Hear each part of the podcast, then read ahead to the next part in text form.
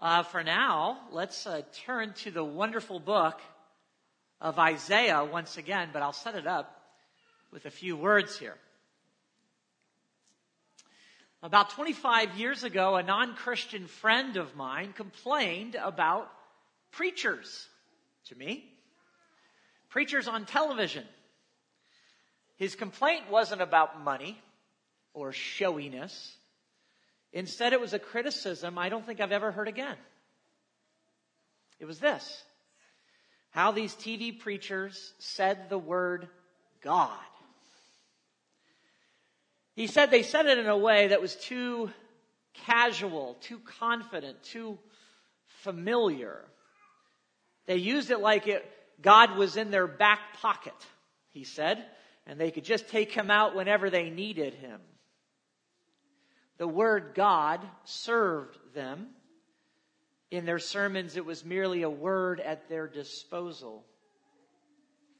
I think what he was saying, in part, was that they really didn't understand the hugeness of God, the awe inspiring nature of God, the, the terrifying God, the incomprehensible God who always has existed the sovereign God, the godness of God. I want to show you a couple pictures here. This first picture is the Carina Nebula, located in our very own Milky Way galaxy, only 8,500 light years away. It is beautiful. Now I'm showing you two pictures of this nebula one from the older Hubble Space Telescope, and the one from the newer Webb Telescope. This newer telescope allows us to see more, to see more deeply into space. And what it reveals in the pictures I've seen again and again is how gloriously stunning the universe is, even more so. Now, I don't know if you can see it clearly here. But the Sharper Webb Space Telescope shows the stars to look like jazz- dazzling gems. They really do look like diamonds. And not just diamonds, white. I've been amazed to see the stars look like colored gems as well. The stars are unfathomably brilliant.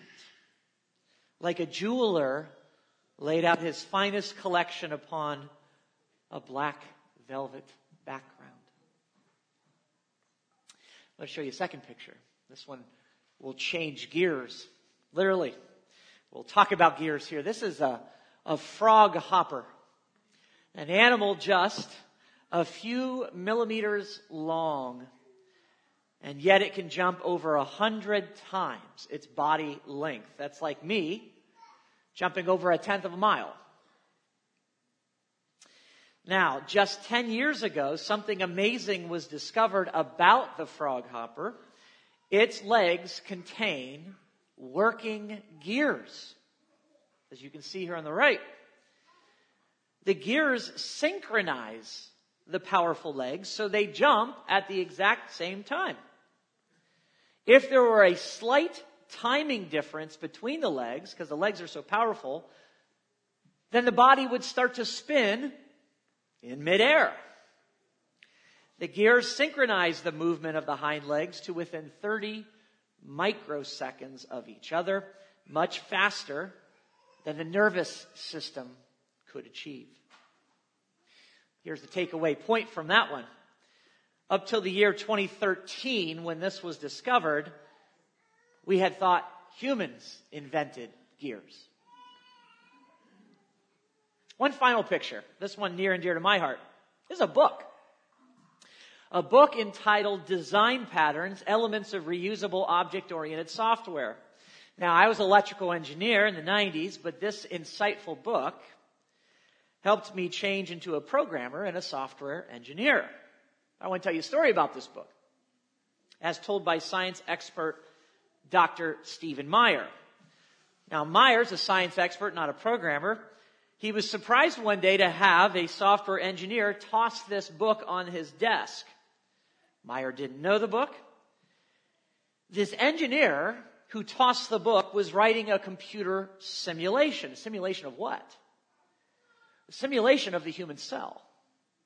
Specifically of gene expression, genetics, gene expression in a cell, biology. Now, to do this simulation, to write this code, the engineer had been studying how a biological cell processes information during gene expression. Now, Myers says this about that conversation with the software engineer. He says, he showed me a book called Design Patterns, a standard text for software engineers. The text, this book, is full of different design strategies. Strategies for processing, storing, copying, organizing, accessing, and correctly digitally encoding strings of information.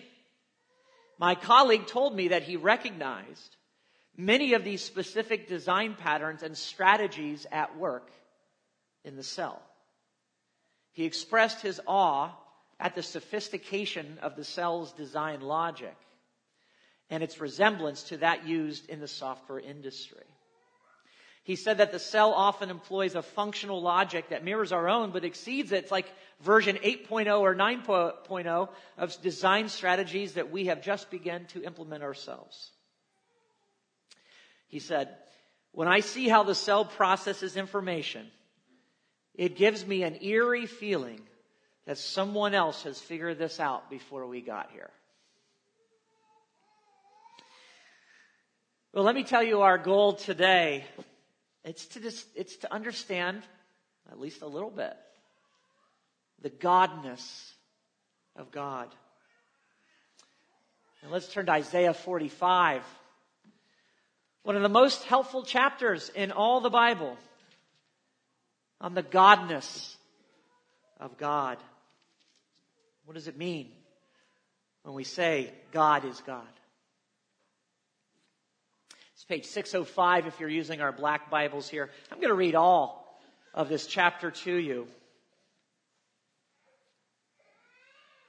Thus says the Lord to his anointed, to Cyrus, whose right hand I have grasped to subdue nations before him and to loose the belts of kings, to open doors before him that gates may not be closed.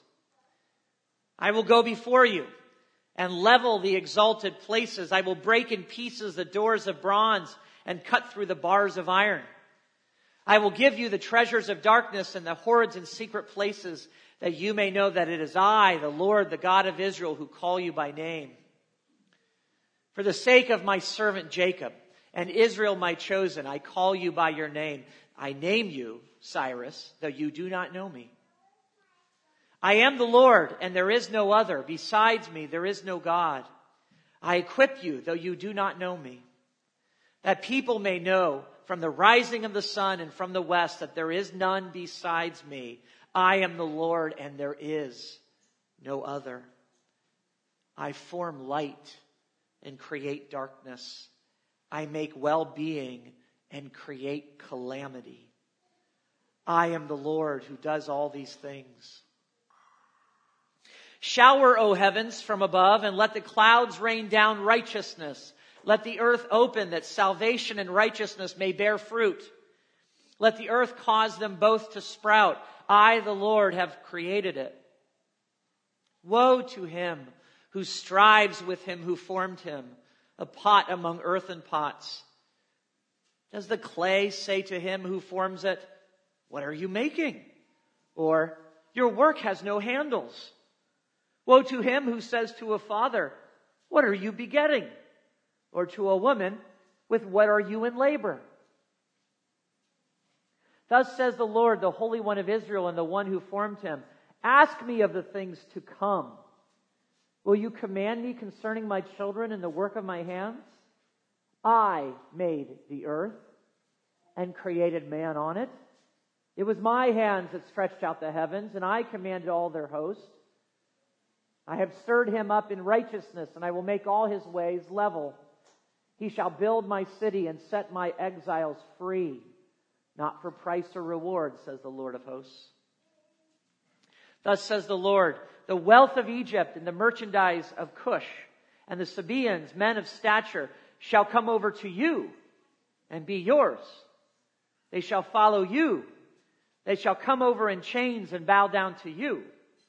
They will plead with you saying, surely God is in you and there is no other, no God besides him. Truly you are a God who hides yourself, O God of Israel, the Savior. All of them are put to shame and confounded. The makers of idols go in confusion together. But Israel is saved by the Lord with everlasting salvation. You shall not be put to shame or confounded to all eternity. For thus says the Lord who created the heavens. He is God. Who formed the earth and made it. He established it. He did not create it empty. He formed it to be inhabited. I am the Lord, and there is no other.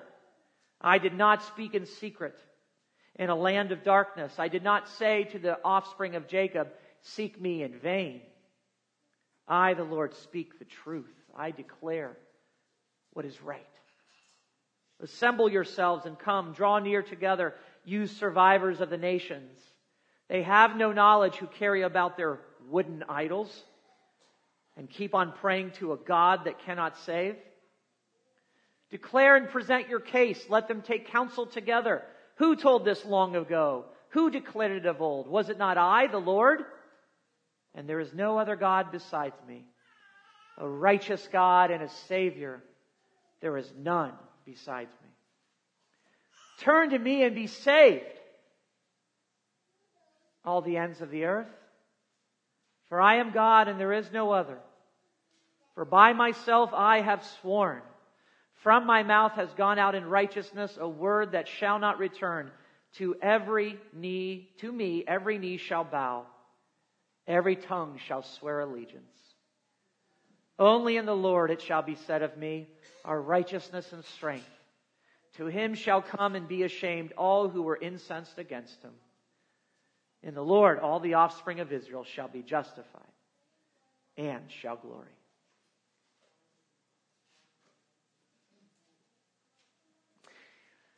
I want to highlight three things that this long chapter teaches that there is, first of all, one God, one creator God, secondly, and one creator God who is still sovereign. Third. Let's start with one God. God's message here, did you hear it? It is redundant. Wonderfully redundant. Here are some of the verses you just heard about one God. I am the Lord. There is no other. Besides me, there is no God. Verse 5. I am the Lord, and there is no other. Verse 6. I am the Lord, and there is no other. Verse 18. And there is no other God beside me, a righteous God and a Savior. There is none beside me. Verse 21. For I am God, there is no other. Verse 22. All from just one chapter. One God. We call this monotheism. Mono, one, theism, God. One God ism. But if you're new to the Bible, what I'm going to say now might shock you. Sometimes scripture speaks of multiple gods. Now Isaiah didn't say that. Isaiah said the opposite. So how can this be? Which is it? Is there one God or is there many gods? And it depends what your definition of God is. And the Bible uses different definitions. Now there's only one true God, capital G God in English. One deserving of that capital G. For instance, only one God is creator God. We're going to get to that here in a moment. Only one God created this world. But, but what if we define God, lowercase g, is this way? A God is a God if someone worships it. Could be a statue or a block of wood or it might be ourselves. Or maybe a demon. If it's worshiped, it's a God. Small g.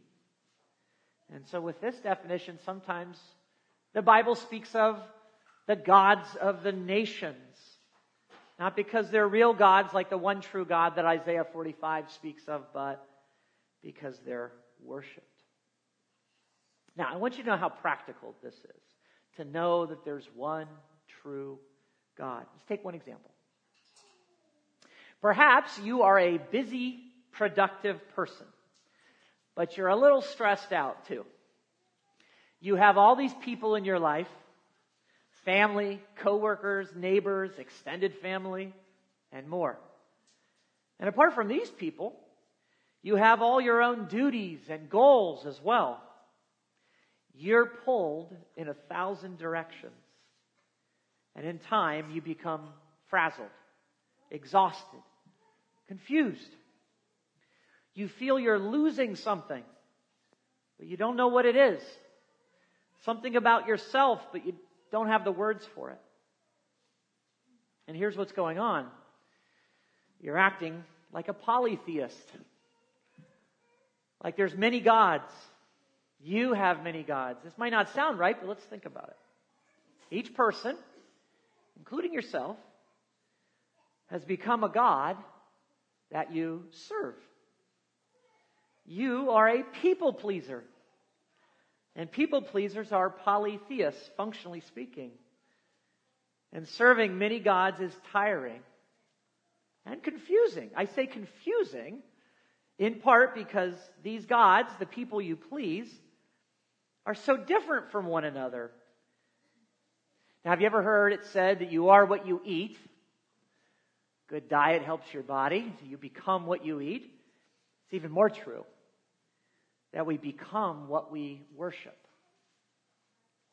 that we start to image the God or gods that we worship. And if we worship or serve multiple contradictory gods in our people pleasing, we will start to become and to image that confusion. Who am I anyway? I'm losing something. People pleasing polytheism leads to confusion about who you are. Because you are imaging multiple contradictory gods at the same time. Now, I read an example of this recently. I read a first person story of a woman who worked at a corporate fashion job, but one day locked herself in a bathroom stall, experiencing a panic attack. She said her palms were so sweaty she couldn't even stand to touch them. And her ears felt like someone had stuffed cotton balls in them. Everything went black and white. And she felt like she completely lost control. She said that over the previous 10 years, I had lost touch with who I was and what I wanted. Now she realized she was a people pleaser and it wasn't working. And so she correctly realized that she would need to concentrate, or shall we say worship, serve only one thing, not a bunch of things, which was pulling her apart. I wish I could say that she realized that the one true God was that one thing, that one person to center her life upon. But unfortunately, that one thing was herself. In her blog post, she started to proclaim the cure, which she described with the words self care, self esteem, self worth, needing to pursue her own joy. I don't think she realized it, but she was choosing the worship of self. At least it looked that way, not the one true God. I think she was exchanging one set of problems for another. We make bad gods. We are pathetic, unstable, unreliable gods, not only for each other, but for ourselves. And you want to know what a real God is like? A God worthy of serving, God helpful, a God who won't let you down, a God who will make you better and more beautiful as you image him. That's a God who is good. a God who is strong, a God who doesn't just have life, but is life, a God who is beautiful. And it's the one God who actually created you and everything else. And that's the next thing to learn from Isaiah. The one true God is also the creator God. So that's the second thing. One true God. Who is the creator God? Number two. Now, one thing the Israelites frequently emphasized that their God, the Lord, wasn't merely their own tribal deity, like all the nations and their gods. Instead, their God, the Lord, was the creator of everyone, of the earth, of the heavens. Listen to this from what we just read, verse 12. I made the earth and created man on it. It was my hands that stretched out the heavens, and I commanded all their host. Verse 8, we heard, I, the Lord, have created it, speaking of the earth. Verse 18, we heard, For thus says the Lord, who created the heavens, he is God, and formed the earth and made it. Now, I have visited a few temples of gods during my lifetime. I can think of one in Philly I visited. I can think of in Athens, Greece, seeing on the Acropolis the temple to the god Athena Nike. And uh, with Mike speaking today, I remember being in India and going to Varanasi and visiting the temple devoted to Hanuman, the monkey god. Now, these, none of these gods that I just mentioned have a claim of creating the world. Now, did you know that? Very, very few gods make this claim to have created the world and everything in it. But this is one of the major parts of God being God, capital G, the Creator. It's key to his resume. And by the way, this is why you and I can trust him with our entire being. He created us. He created everything. He knows what he's doing. He even created dazzling stars that look like gems. He even created gears. And you know, he didn't have to work with pre existing matter like clay. He didn't have to do that. He created matter, he created time and space. You know, there's an old joke you might know a joke about human arrogance. One day, a group of scientists got together and decided that humanity had come a long way and no longer needed God. So they picked one scientist to go and tell him that they were done with him. The scientist walked up to God and said, God, we've decided that we no longer need you.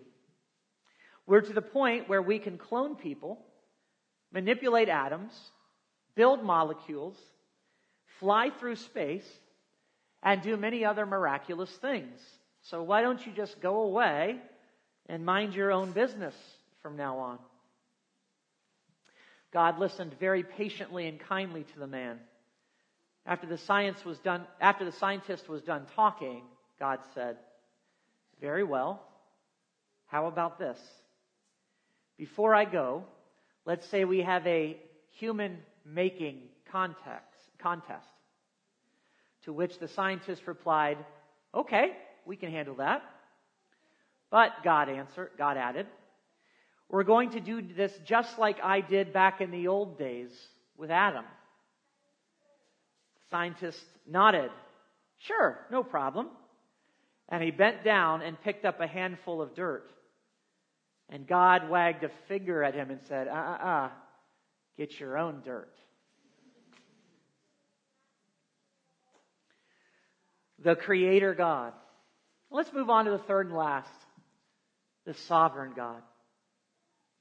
And that was reflected in one word in the first verse Cyrus. That one word, Cyrus, demonstrates God's claim to be sovereign over human history. Here's that verse again. Thus the Lord said to his anointed, to Cyrus, to subdue nations before him. And that is what Cyrus did.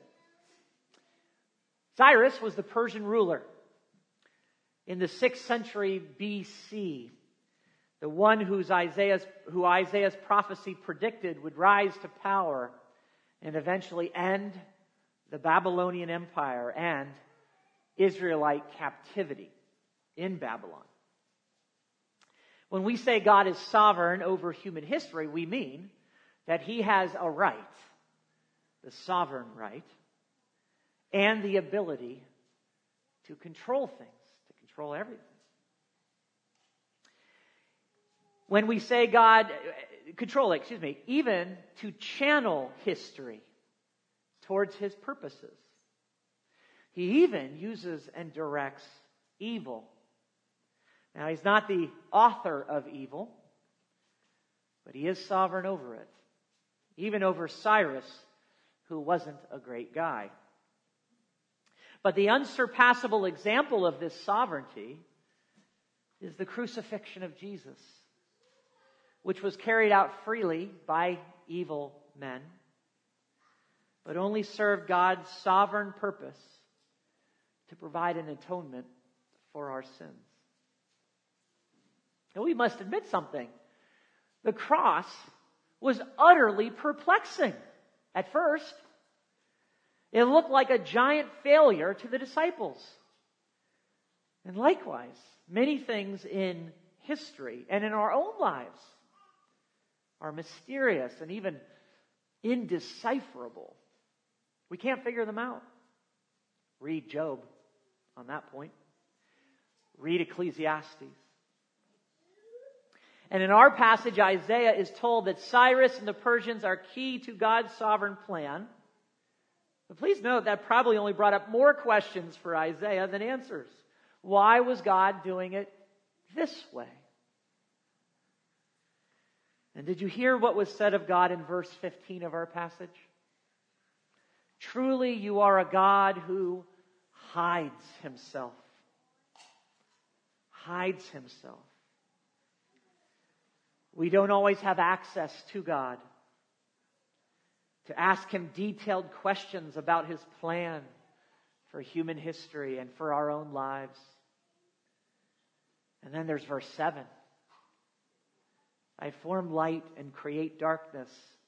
I make well being and create calamity. I am the Lord who does all these things. God creates calamity.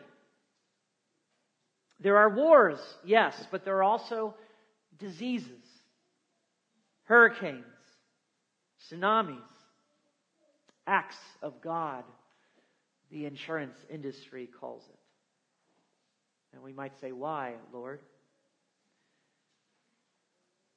And we are told from the beginning of the Bible the first humans were not completely happy with God's authority. God's godness has always been controversial to us and to our hearts. In response, God banishes the first human pair, as you know, to live east of Eden without full access to a conversational God. Instead, it will appear for long periods of time that God is hidden and we are told that the world will now be a world cursed by death. And that includes calamity. It's as if God is saying, since you don't like my rule, my godness, then you will not experience a world that is completely comfortable, nor one in which you can easily decipher what I'm up to. But make no mistake, he is in control. As we heard in verse 11, thus says the, God, the Lord, the Holy One of Israel, and the one who formed him, ask of me the things to come. Will you command me concerning my children and the work of my hands? Now you hear those phrases there the things to come, the work of my hands.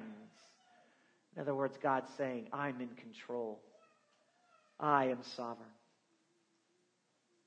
And so now we end with two options for each of us. What will be our response to God? What will be your response to God? To, to a God who truly is God, capital G, with full Godness. Isaiah actually lays out in this chapter two options for us. The first option was in verse 9 striving against God. We might choose to strive against God. Verse 9 illustrates that. Woe to him who strives with the God who formed him. Does the clay say to him who forms it, What are you making? Or your work has no handles.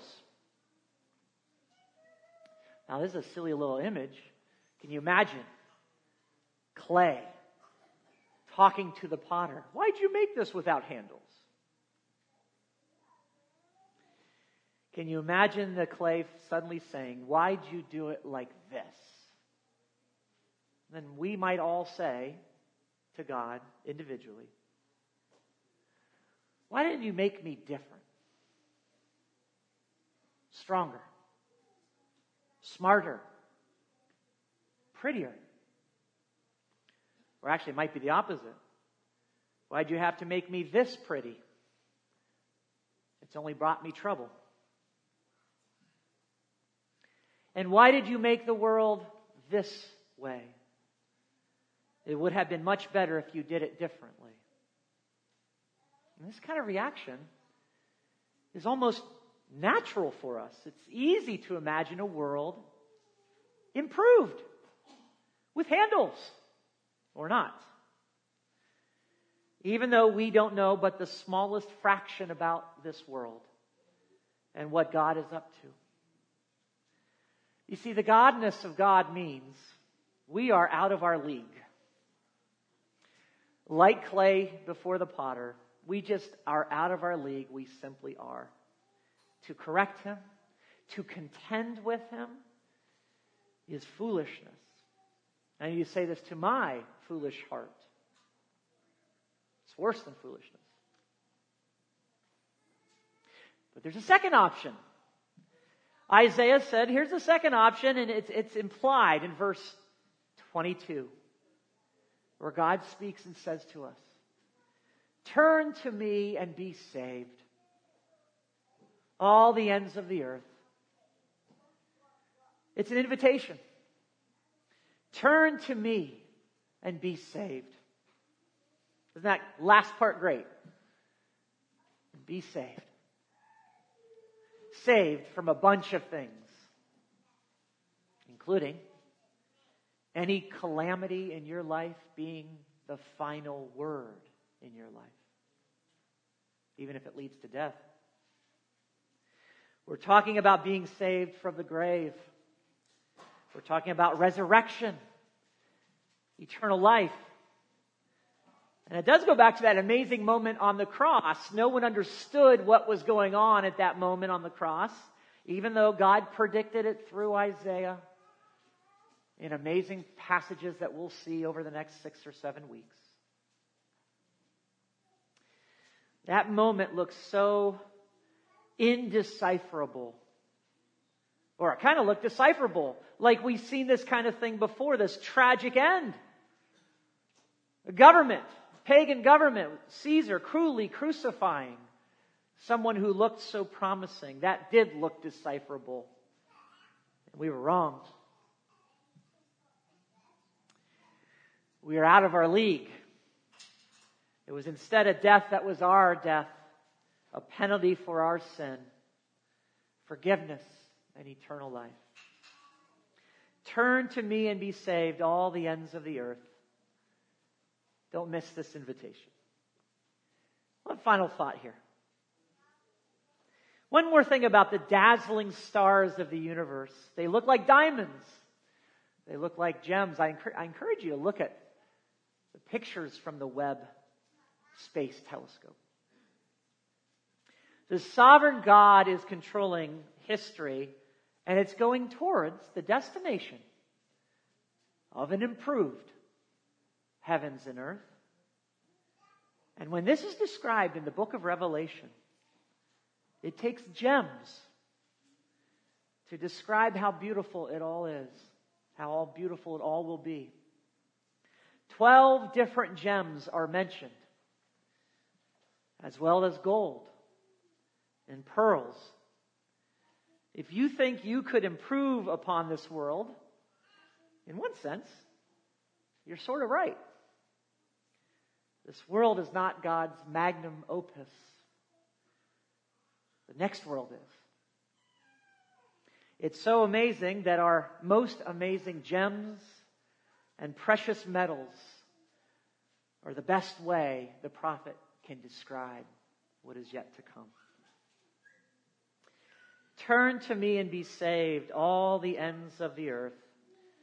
Don't miss this invitation. As I move to prayer, that is, that is the final word here.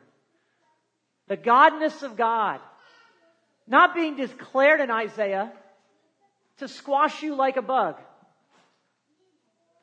Yeah, your knees should buckle a little bit in fear when you realize who this God is. But the end goal is not for us to be squashed, for us to live in abject terror. terror. God's appeal in this very same chapter is turn to me and be saved. Turn to me. Let's go to prayer.